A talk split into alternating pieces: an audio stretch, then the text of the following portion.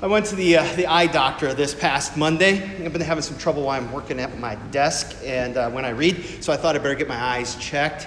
And uh, if you've ever had an eye exam, which I would assume that all of you have, uh, you know how this goes. Which is better, one or two? Three or four?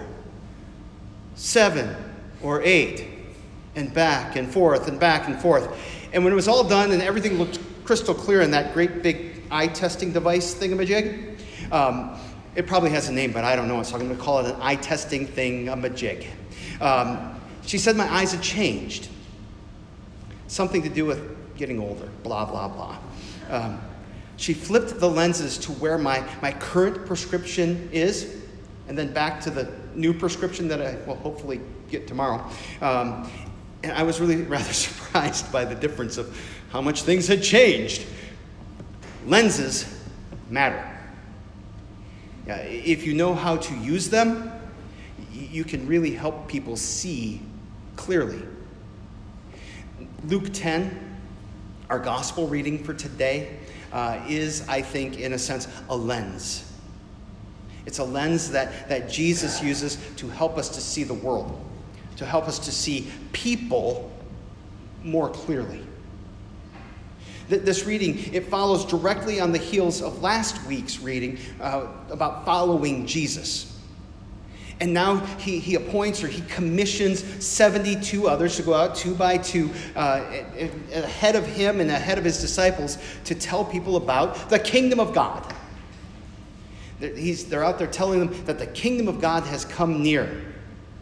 And it says he sent them saying that the harvest is plentiful, but the laborers are few. When you look at the world, what do you see? You know, think back to, to the parades on Thursday, if you went. What did you see there? Or, or at the fireworks, if you were here looking around at, at, at the crowd of people that was here. What did, what did you see when you looked around? Was it just a crowd of strangers with some familiar faces mixed in here and there? What do you see when you go to the bank? When you go to the grocery store? To the concert? To the plays? Or even when you're just driving down 91? What do you see? Because when Jesus looks at this world and he sees the people in it, what he sees is a harvest. And he helps us see this world, world in that way too. Except that image is a little bit more difficult for us than it was for the people that Jesus was actually talking to in that moment in our reading. Most of us don't have a lot of experience with planting, growing, and, and, and harvesting. You know, we, we are blessed to live in one of the most amazing times in history when, when, when food is abundant. And all you have to do is go to the stores and the markets, and, and, and you just you just buy it. So much of life at Jesus' time was really wrapped around growing food, preserving it, and having it ready for the long term. Because if the only place you've ever gotten food is at the grocery store, you may not have realized tomatoes don't grow all year round in Northeast Ohio. Neither do peaches. Neither do lettuce or asparagus or any of that. That's just not the way plants work. These things are not available all year round when you grow them yourself. They're seasonal. And so the same is true of the, the wheat and the barley that is probably behind what Jesus is talking about here when he starts talking about a harvest. You know, plants grow, they mature, they, they, they ripen, and then they're ready to be harvested. It, it doesn't happen on demand. Harvest time was a time of celebration and abundance. And that precious food was, was brought in. And the, the grain was harvested, and some of it was enjoyed right then and there. But some, some was stored, some was preserved. Why? Because you need food all year round, right? Okay, that's really not that complicated.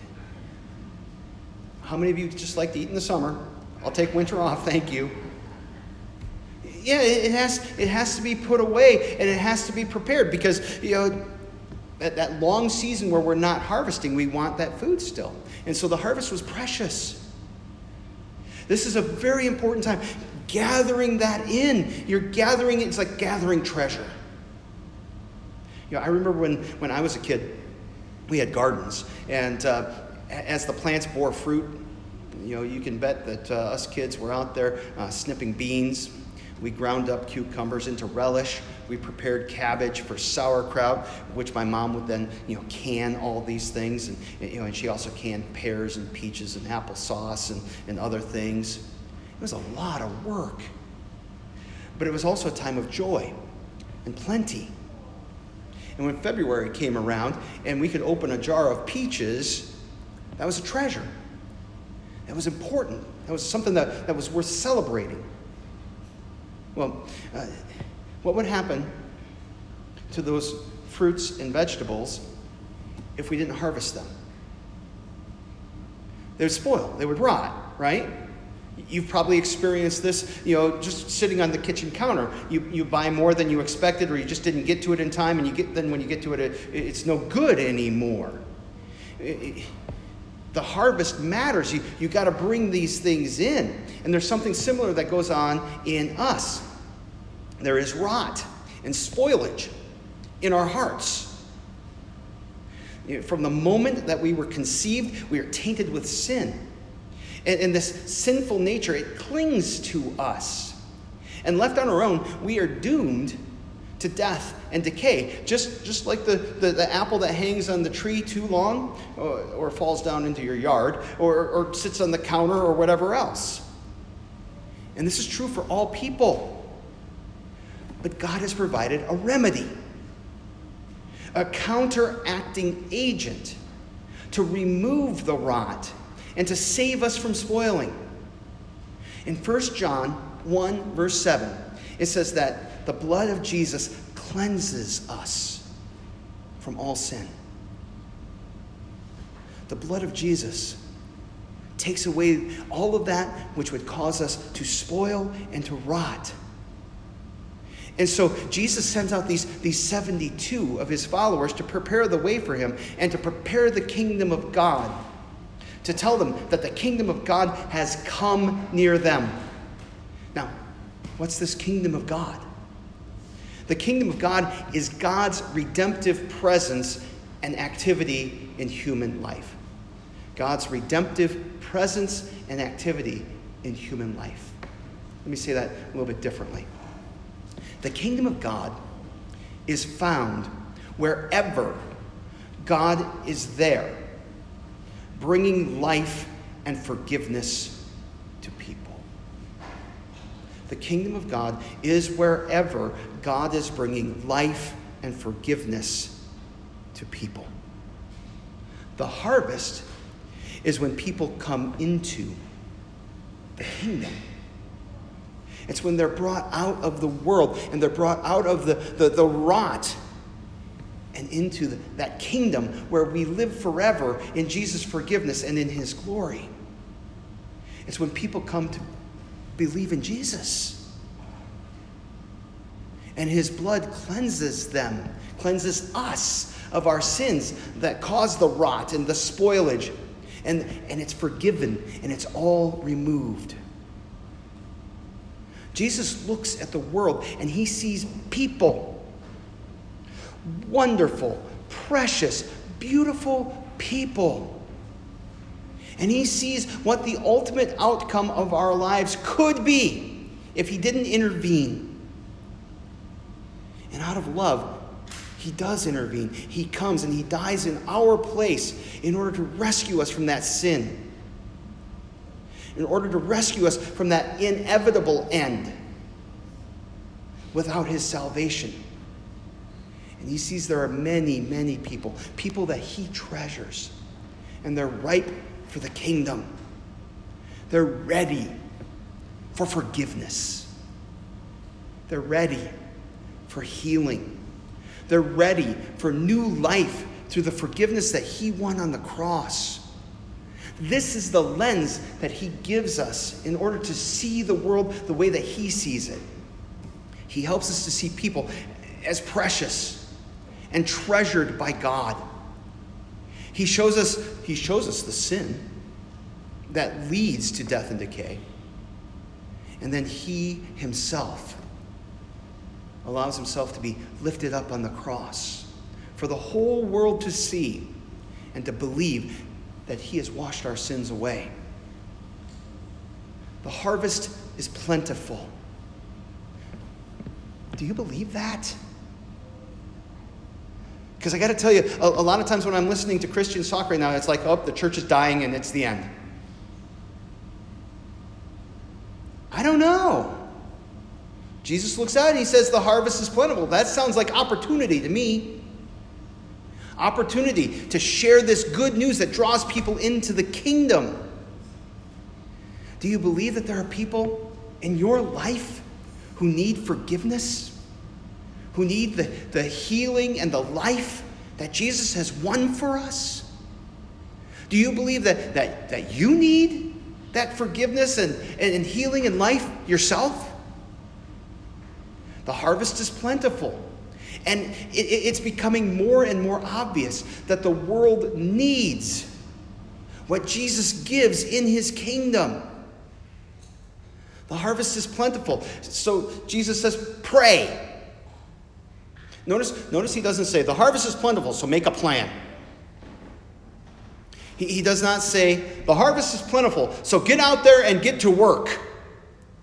He, he does not say, the harvest is plentiful and you better figure out how to get it in. Jesus already has a plan to bring the harvest in. He's already on the job. What he says to us is the harvest is plentiful, so earnestly pray to the Lord of harvest. And I think this is one of the important things that we need to learn that the harvest is brought in through God's power, not ours. Jesus says, pray. And to pray is to call out to God, it is to trust Him, and it's to rely on Him. Pray. Pray earnestly to the Lord of harvest to send workers into the harvest. And, and this is one of the important things, too, about the harvest that God brings his workers in, brings the harvest in through his workers. So, who are they? Well, it's whoever God sends. I know, you know, everybody here is kind of, except for those of you who are asleep, you're all looking at me. Yeah, I, I am sent into the harvest. So is Bob. You know, so Sharon. So, you know, our whole staff, we, we have that, that, that responsibility that, that, you know, we're to go into the harvest. But we're not the only ones. It's whoever he sends, wherever he sends. Jesus says, Pray earnestly for the Lord of harvest to send workers, to beg him to send workers. But when we pray that prayer, um, there's part of us that probably should be ready because you very well could be the one that he sends. You could be the worker to take care of just one small part of the field. Does, does that matter? Is it, you know, if you, if you have this part here and somebody else has a great big part over there, is, is that noble to take care of your little area? Does that please God? Absolutely. Pray for God to send workers into the harvest field and know that it might be you. And if it is you, He will equip you. He will prepare you for that work. He will give you what you need to share God's forgiveness in Christ with the people that He treasures, that He brings into your life. And, and, that is what we want, isn't it? More people to become part of God's kingdom. More people to have the forgiveness of sins that Jesus won for them.